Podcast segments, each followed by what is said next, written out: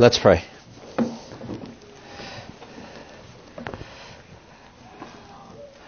Our God in heaven, as we come before you this morning, we know that you are a great and an awesome God, uh, even beyond what we could comprehend. I mean, we read of your power and your might in, in, in your word uh, as we look at the Old Testament and see how you have created all things of nothing. Uh, Father, that you have, that you parted the Red Sea, that you walked, knocked down the walls of Jericho. But what greater work is there, God, than that you take those who were once your enemies and you have saved them and changed their hearts and put your love in their hearts that they might know you and walk with you. And I pray this morning, dear God, that you would speak to us, that you would help us to grasp the greatness of who you are and the privilege that you have given us to be your sons and daughters. Uh, we thank you, O Lord, and pray these things in your name. Amen. So when I was a pastor in Florida on Wednesday nights, we had a good old fashioned prayer meeting where we met and all we did was pray. No Bible study or, or really singing per se. We just we just prayed and, and like most prayer meetings, it was attended by a few faithful faithful saints and, and we had a good time uh, lifting up the needs of the church and the community to the Lord. But shortly after we began to, to pray as a church, we had several couples that began to attend our church. And they were older saints, people who had walked with the Lord for many years. And they not only attended church, but they began to come to prayer meeting. And when they prayed, I, I have to, I remember being in awe of their prayers. And it's not because they were showy. They simply approached God with such reverence and with such humility and yet with such intimacy. They didn't rush into prayer and say, God, this is what I want. I want this and this and this and this. They just enjoyed the fellowship of being in the presence of the Lord in their prayers. And when they did get around to, to lifting up their, their requests, their petitions, they prayed with such boldness that you knew that they believed that God was able to do anything. And I have to say, as a pastor, I was very humbled to listen to them pray. I thought, wow, I'm terrible at this. But as I was able to pray with them week in and week out, it began to affect me in, in a very positive way. It began to change my prayer life. And as I listened to them pray, I oftentimes felt like I was ushered into the very presence of God as they reflected upon who He was. Well, this morning, as we look at Paul's uh, letter to the Ephesians, and particularly the prayer that he prays in chapter 3, verses 14 through, through 21, I believe that if Paul was here praying this prayer, it might be that we might feel like I felt at those prayer meetings in Florida. That here was a godly man that walked closely with the Lord, who knows God, and he prayed like it he prayed like he knew the Lord. And so I want us this morning to look at chapter 3, verses 14, but we're only going to get to verse 16. There's just so much here. We're actually going to break this up over three weeks because there's just so much in this prayer. But, but I want us to look at these couple of verses this morning in hopes that it will affect us as we come before the Lord and as we pray this week. And so the first thing I want us to see is, is the attitude by which we are to approach God in prayer. The, the attitude. And this is sort of a big topic and sort of a longer point, so stick with me. But, but notice Paul's attitude towards prayer in verse 14. He says, For this reason, I bow my knees before the Father. Now, now what motivated Paul to pray? Why did he feel compelled to pray? Well, um, it sort of has to do with that phrase, for this reason. And, and you might look at that phrase and think, well, when he says for this reason, he's referring to what just came before it in verse 13. And that was how the, the Ephesians were heartbroken to hear that their pastor had been put in prison. And so there was great anxiety that they had. And you might be tempted to think that's why Paul uh, prayed this prayer. But actually, as we saw last week, the phrase for this reason is also stated in verse 1. So actually, in verse 1, before he addresses all of this with their anxiety, he was talking about who the church was. And so Paul is really compelled to pray, not because he saw some need in the church, but because simply that these Ephesians, he was praying that they would live up to the high calling in Christ to be the church and to live like the church. He said, You are no longer Jew and Gentile, but you are one in the church. And so Paul began to pray for them that they could act like the church. And so we see under this attitude really how Paul values prayer. Uh, Paul prays proactively for the Ephesians, not simply reactively. Uh, Paul doesn't simply pray because there's some pressing need in the church, but he prays for these Ephesians to strengthen them because he knows the opposition that they face from Satan. And we'll see that more as we get to chapter 6 in Ephesians. So the first thing that Paul thinks to do is to pray. And I don't think that's a small thing, brothers and sisters, that the in, first instinct that Paul has is to pray for these Christians. You know, I think what a difference would it make in our lives and in our relationship if we first prayed before we acted, or we first prayed before we spoke. Instead of relying upon our own abilities to address the circumstances of our lives, what would happen if we bathed everything in prayer? I mean, bathed it in prayer. I'm not just talking about praying once and then acting, or praying twice and then acting, but really seeking God's face. And, and Paul especially sets an example for us as ministers and for church leaders and I would also suggest even those that are heads of the households to pray for God's blessing and strengthening of the flock of which we are responsible. But it's not just for leaders, it's really for all of us that anything that we do ought to be done in an attitude of prayer. Whenever you read the Bible or you hear a sermon, we ought to be praying. You ought to be praying for God to do in your life what it is that you are reading in the Word or what you are hearing in the Word. God, make this a reality, ought to be our prayer. We ought to value prayer as we see Paul does as well. But, but also understand under this attitude of prayer is the posture by which Paul comes uh, to God in prayer. Uh, Paul prays with great confidence because Paul prays to his Father. He says, For this reason I bow my knee before the Father.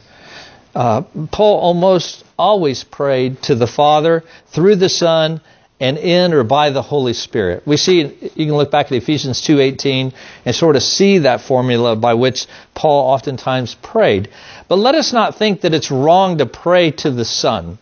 I mean, we see in Acts 7 59, Stephen praying to Jesus, or that it's wrong to pray to the Spirit. So I'm not saying that.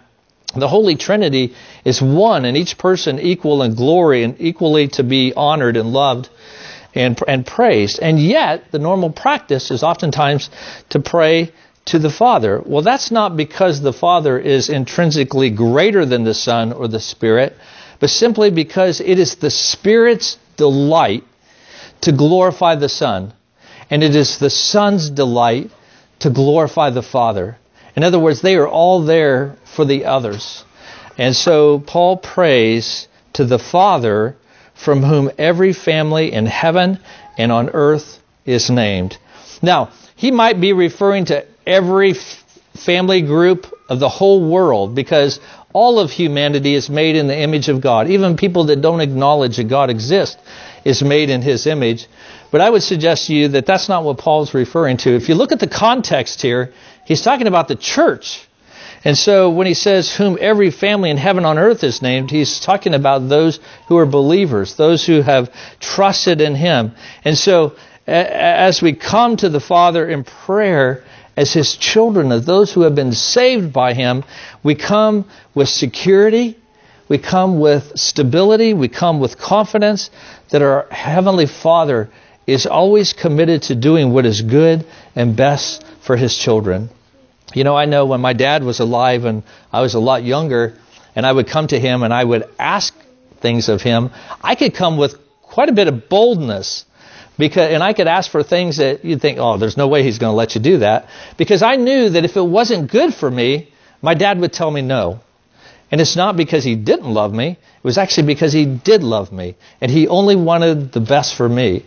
Yet, how much more is our Heavenly Father like that. And so Paul prays with that sense of confidence as he comes before the Lord, but he also prays with a sense of reverence. You know, even though he prays to his heavenly Father, uh, Paul prays with humility and reverence.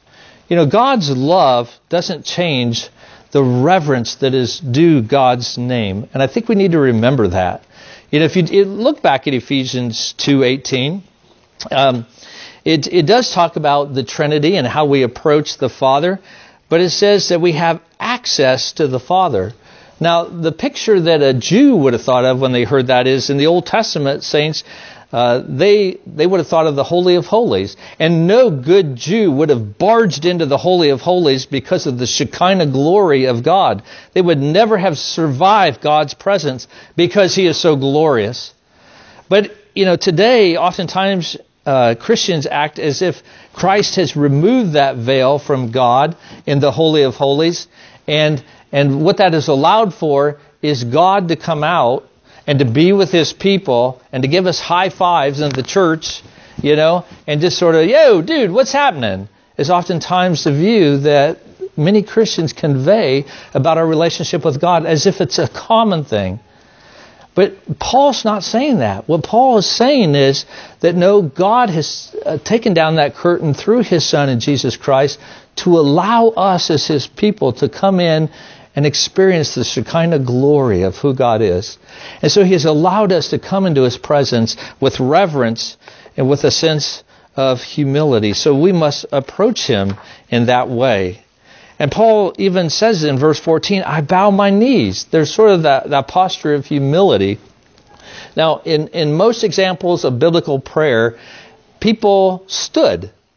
Now, it wasn't that that was the only way they prayed, but oftentimes they would stand and they would even many times have their arms lifted upward. And so, but at times when there was someone under great stress and need, they often are conveyed in the Bible as people who are kneeling. There's sort of that sense of, of, of expectancy of, Lord, I need you to work. I'm coming to you with great earnestness to pray to you. You see that in Jesus in the Garden of Gethsemane before he went to the cross. He prayed that prayer. Daniel prayed that prayer uh, as uh, Nebuchadnezzar had made it illegal for prayer to, to take place. Uh, you even see Solomon as he knelt at the dedication of the temple. He built a platform, and as the king of Israel, he got down on his knees before his people and he prayed to his God. And Paul approaches God with a sense of reverence and humility, and yet confidence and boldness, with that sense of, of earnestness. Now, brothers and sisters, I, I think that oftentimes when we come to God to pray, we feel trapped. You know, there's a sense in which we know we need to be reverent before God, but then we also feel that tension that we need to be bold in our prayers. But reverence doesn't demand, demand a lack of boldness in prayer. Humility and boldness go together, especially when asking for things that God has already promised in the Word of God, in the Bible, or that we know is God's desire. You know, we don't always know that the things that we're praying for are things that, that is according to God's will. You know, I know that when people are sick or dying, that God wants me to pray for them, but I don't know if He's going to heal them or not. You know, I know that I'm pr- to pray for people who are out of work, but I don't know if God's going to give them a particular job or not. So I pray sort of with the attitude of, if it's your will, Lord. But we have a right, and I would suggest even a duty, to be bolder when it comes to things that God has promised or that He has told us that He desires in His Word. There are certain promises of God that He has given to us, things like faith and holiness and the fruit of the Spirit in our lives that God wants in our lives. And He has told us that. And so we shouldn't pray for those things as if it's, you know, if it's your will, Lord. But God has told us it's His will. And we should pray boldly and pray for grace to repent of specific sins and to develop biblical character for love and mercy and humility to be characteristics in our life, for courage to witness, and for a desire to study God's Word and pray. There are the kinds of things that Paul wants for the Ephesians. He wants them to be strengthened inwardly, for Christ to dwell in their hearts for them to comprehend the love of God in Christ. And he doesn't beat around the bush with God, but he prays for those things boldly. And Paul prays with the confidence that believes that God is willing and able to answer his prayers. As a matter of fact, if you look at verse 16, it says that he prays according to the riches of his glory. Now, Chris is talking about the characteristics of God in Sunday school, but God's glory is all that he is. So we're praying according to all that God is. Now, you may know someone who is very well off, somebody who's wealthy even, and maybe they're very generous and they give large gifts, and you may think, wow, look at all that that they gave. But the reality is they only gave a portion of what they had. But with God, God gives us according to his riches. God doesn't give miserly or reluctantly in answering our prayers. And we, listen to this, brothers and sisters, hear this. We dishonor him by praying with such low expectations and dim hopes. We are communicating that our God is something other than who He truly is. And oftentimes we pray for things like, God, just give me strength. Or God, just help me do this. Like I just need a little boost. Almost like your, your, your kids, you know, maybe there's a kid in the bathroom and he can't quite reach the sink to wash his hands. And so we pick him up and we just help him. It's almost like that's how we view God. Rather than praying boldly for the God for God to work mightily, Paul that was not his attitude. In Philippians 4:19, Paul said to the Philippians, "And my God will supply every need of yours according to his riches and glory in Christ Jesus." You know how greatly we are hindered in our prayers before because we forget the riches of his glory. We don't pray for the salvation of flagrant unbelievers because we think that their conversion is too hard, or we feebly pray against the sins that we wrestle with, uh, not realizing that God is willing and able to deliver us from evil. You know, we neglect to pray for God to fill us with love because we forget the abundance of His mercy. But John wrote, he says, and this is the confidence that we have towards Him that if we ask anything according to his will, he hears us. Now, understand what John is saying there. Some Christians have misunderstood this and said, oh, well, God will give me whatever I want. That's not what this verse says. He says he will give us anything according to his will. So I might pray for those things that I don't know what the Lord's will is for that, but I'll pray for it anyway.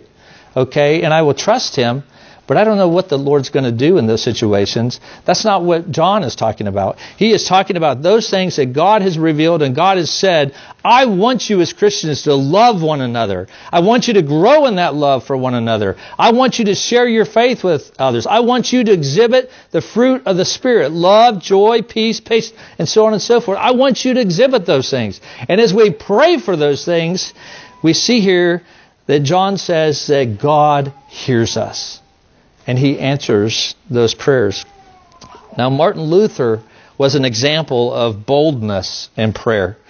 Um, he once received a letter from a very valued friend and assistant of his, uh, uh, Frederick Myconius, and uh, uh, he, Frederick, was informing Luther that he was ill and that he would soon die.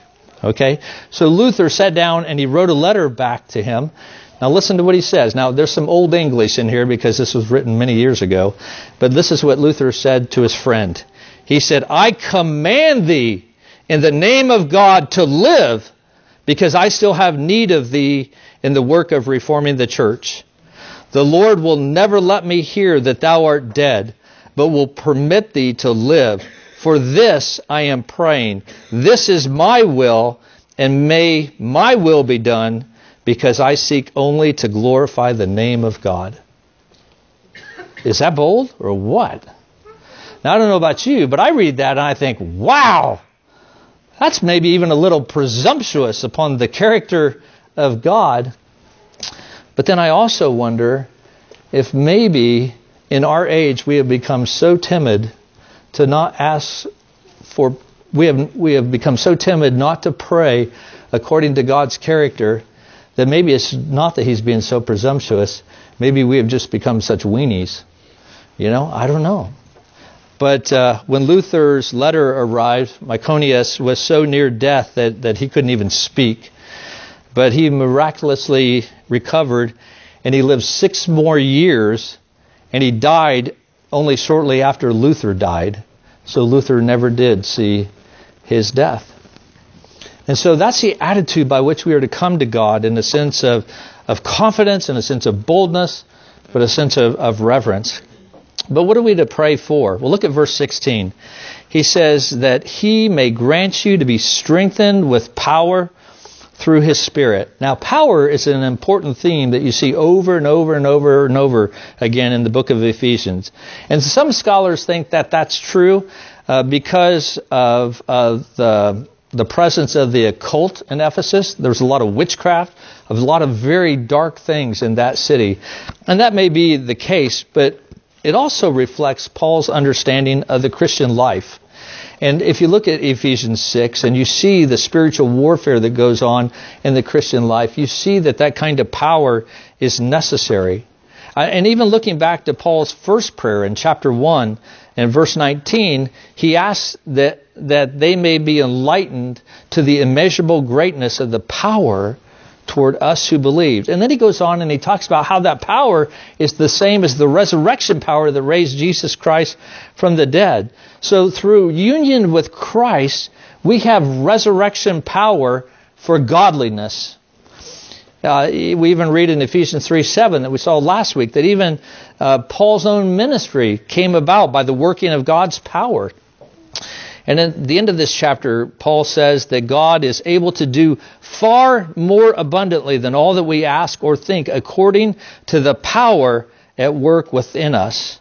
And the kind of power that Paul has in mind is spiritual power.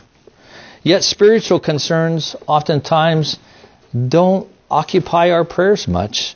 You know, we oftentimes pray for, for physical strength, we pray for healthier bodies, we pray for better relationships. And, brothers and sisters, we can't be certain that God desires to grant such requests. He might, but we don't know. But we can be certain of God's desire to give us spiritual power for doing His will. I was even convicted this morning as I was sharing with you the needs of our congregation, that all those needs had to do with external things rather than uh, the, the things that are spiritual in nature. And as Paul understands it, the Christian life is energized spiritually by the power of the Holy Spirit. We are to pray that by means of His power that every part of our lives will be transformed. Do you believe God can do that? Do you? Do you believe that God can do that in your son or daughter's life who shows no spiritual interest whatsoever in the things of God? Do you believe that God can do that in your life as you wrestle with sin and that sin that seeks to ensnare you and it just seems like you can't ever get over? You know, Paul put it best in Philippians. Matter of fact, turn there to Philippians chapter 3. Philippians 3:14. You know, Paul's view about the Christian life was very aggressive. And in Philippians 3:14, Paul says, "I press on toward the goal for the prize of the upward call of God in Christ Jesus. Let those of us who are mature think this way." In other words, he didn't just say, I'm a Christian and I'm going to live my life the way I want. I'll sort of put my Christianity back here on the back burner. I'll go to church on Sunday. Might even read my Bible and pray some during the week. But, you know, Paul, he was like aggressively about growing in Christ and pressing towards that goal. But then look back at Philippians chapter 2, just the chapter before, you know, what confidence did he have that he was going to do to make that? He goes, Philippians 2:12, he says, "Therefore, my beloved, as you have always obeyed, so now, not only as in my presence, but much more in my absence, work out your salvation with fear and trembling." So there is that sense in which you see even Paul pressing forward towards that goal and telling the, the Philippian believers to do the same, to work out your salvation. But then he says in verse 13, For it is God who works in you both to will and to work for his good pleasure. In other words, it is God who changes our hearts, our wills, our desires to want to do those things that we ought to do. And as Christians, we're always pressing on towards the goal in Christ and working out our Christianity, but doing it in His power. Without God's power, we would never be able to stand up to the assaults of the flesh, the world, and the devil. But, brothers and sisters, with God's power, we can be spiritually strong so that every area of our lives are characterized by godliness. Now, I know the Bible tells us that we won't experience that completely until we get to heaven, but still we will see the work of God. Paul wants us to live out a salvation that is according to the riches of God's glory. So he prays for God's power to energize his lives. And I pray that that's how you will pray for one another as you pray through the prayer sheet each week. That by name you will pray for one another for God's power to be at work. So we, we've seen the attitude that we approach in prayer. We've seen what to pray for, the content. We're going to see more content as we go through this prayer. Uh, but then finally, we see where we are to focus our prayers. Paul concludes verse 16 by telling us where he prays for us to be strengthened with power. He said that he would do so in your inner being, inside of you. You know, typically in the West, we're impressed with outward displays of power, but Paul was referring to something within us. Now, there's nothing wrong with praying for help or outward circumstances. There's nothing wrong with praying for the things we prayed for. To pray that God would provide a house for a family, or that God would give uh, uh, uh, several households jobs. You know, there's nothing wrong with praying for those things. But God's primary intention is to do a work within us. And as Christians, we need to change our thinking to be praying mostly for those things. Therefore, we ought to focus our prayers more on inner spiritual matters than on our own outwardly worldly concerns. And, and we see this uh, exhibited in 2 Corinthians 12, and you're welcome to turn there, 2 Corinthians 12, you know, this is where Paul suffered uh, from an unspecified thorn in the flesh, uh, for which he prayed and he asked God to remove this. And we don't know exactly what that is. We have ideas that it could have been physical ailments, but three times it says in verse 8, three times Paul said, I pleaded with the Lord about this, that it should leave me. But it didn't please God to change Paul's circumstances. Instead, God strengthened him with the power in his inner being. And then Paul tells us that God said to him in verse 9 that my grace is sufficient for you, for my power, for my power is made perfect in weakness. Therefore, I will boast, Paul says, uh, I will boast all the more gladly of my weaknesses, so that the power of Christ may what? rest on me. You see the power of God that is work in his inner man? So Paul didn't complain that God only worked within him. Instead of relieving the difficulty of his trials and his circumstances, instead, Paul rejoiced at the blessings of God's power working within him. Even to where he says in verse 10, For the sake of Christ, then, I am content with weaknesses, insults, hardships, persecutions, and calamities. For when I am weak, then I am strong. Because I am strong in the power of Christ. This is the kind of people that God wants us to be. Men and women who flourish spiritually even in barren circumstances. You know, as one person put it, it said that God glorifies himself especially uh, by roses that bloom in the desert. That's us. As we bloom as roses in the desert. When God strengthens us within and works His power through our lives and our service and our testimony, He causes sort of a ripple effect that flows out that affects other people's lives. As God's power is at work in us, then other people see it. And oftentimes they respond by either in amazement, like, whoa, what is going on with you? And they notice that and they want to know more, or they become angry and hostile oftentimes towards you. So, uh, but nonetheless, oftentimes the Lord uses the power that He uses through us to impact even future generations and bearing everlasting fruit. Let me let me just uh, close, if I could, by just sharing three things with you real quick that we should um, about prayer that should sort of shape our view of prayer this morning. First of all, just how important prayer is. We need to think less about what we can do and what we can accomplish and more about what God will do by His mighty right hand in answer to our prayers. Uh, we should see prayer as an investment we make for things of eternal significance and for His glory, not just to make our life more comfortable here on this earth. It's not that God is there to try to make my life better, but it's there that, that He would accomplish things of eternal significance. And so I want to ask us this morning what place are you willing to give prayer in your life? What place are you willing to give prayer in your daily schedule? Are you willing to bump it up to the top of your list and make that a priority? To seek God's face? Is it something that you're willing to do throughout the day as you encounter things? Prayer is important. Second of all, what to pray for. You know, this teaching ought to influence the content of our prayers.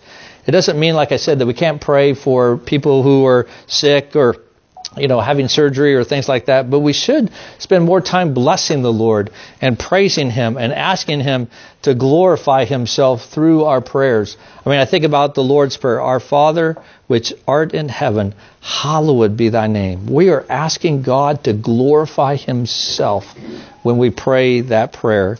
And we should pray, as we pray, pray more for the things of the inner man. Pray for us to grow in character and faith and holiness and zeal, endurance and patience and humility and love and faithfulness. And third and finally, we need to pray more seriously for other people as well. Uh, oftentimes, are we not saddened that we have loved ones who don't believe in the Lord Jesus Christ? But my question is, are we praying for them? Not just have we lifted up a prayer once, but are we persevering to pray for them? We are in a nation that is sinking into all kinds of evil and moral decay. But do we pray for revival in our country? Is that part of our prayers to the Lord? We know people who are weak in faith, who are tempted by the world, who are discouraged by hardship. Are we praying for them to be strengthened with power in their inner being? You know, we want our church to be a blessing, and we want to bless others through our church. So are we praying for the Holy Spirit to enliven the God's Word among us and to melt our hearts in obedience and love and to give us opportunities to reach others for Christ? Brothers and sisters, if we are not praying for these things, then we should not expect these things to happen. God calls us to come and to pray to Him. You want to know an example of how to pray? Write this down. Acts chapter 4, verses 24 through 30. Acts 4, 24 through 30. Go home this afternoon and just read through that. And the early church prayed for boldness and power. And when they got to the end of the prayer, it says in the next verse, in verse 31, and when they had prayed, the place in which they were gathered together was shaken, and they were filled with the Holy Spirit and continued to speak the word of God with boldness. Now, I'm not saying that our church is going to shake, but I'll tell you what, God will give us the boldness to proclaim the word of God that others may know him. Do you see how great our God is? Do you? One verse we like to quote all the time God is the same yesterday, today, and forever, right? Do you believe that? Do you believe that the God who responded to the prayers of his people in Acts 4:31 is the same God in which we serve?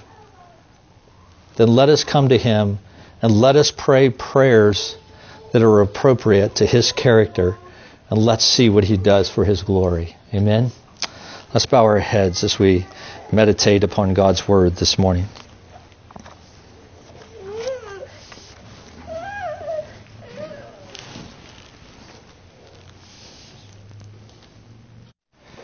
Our Heavenly Father, we thank you for the word that you have given us this morning uh, to consider. And I, we just pray for your Spirit to not let these words quickly depart from our ears. Continue, Lord, to, to teach and instruct us this week. God, we pray that, um, I pray for the Sunday school class that we have as Chris teaches.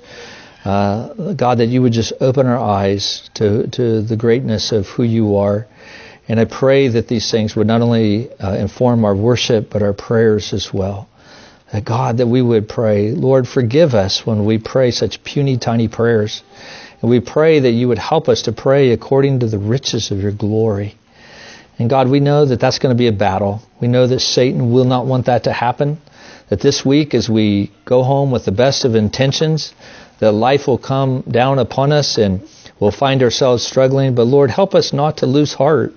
We pray for your Spirit to encourage us this week and to continue to persevere and to practice and to pray in such a way that would glorify and honor you. Oh Lord, I pray that you would take the blinders off our eyes that keep us from seeing you for who you are, and that Lord, that in all of our life, uh, that you would help us to pray, that you would do mighty and great work, not only in our lives, our families, our households, but also our church, our community, our nation, our world. We thank you, Lord, and we pray these things in your name. Amen.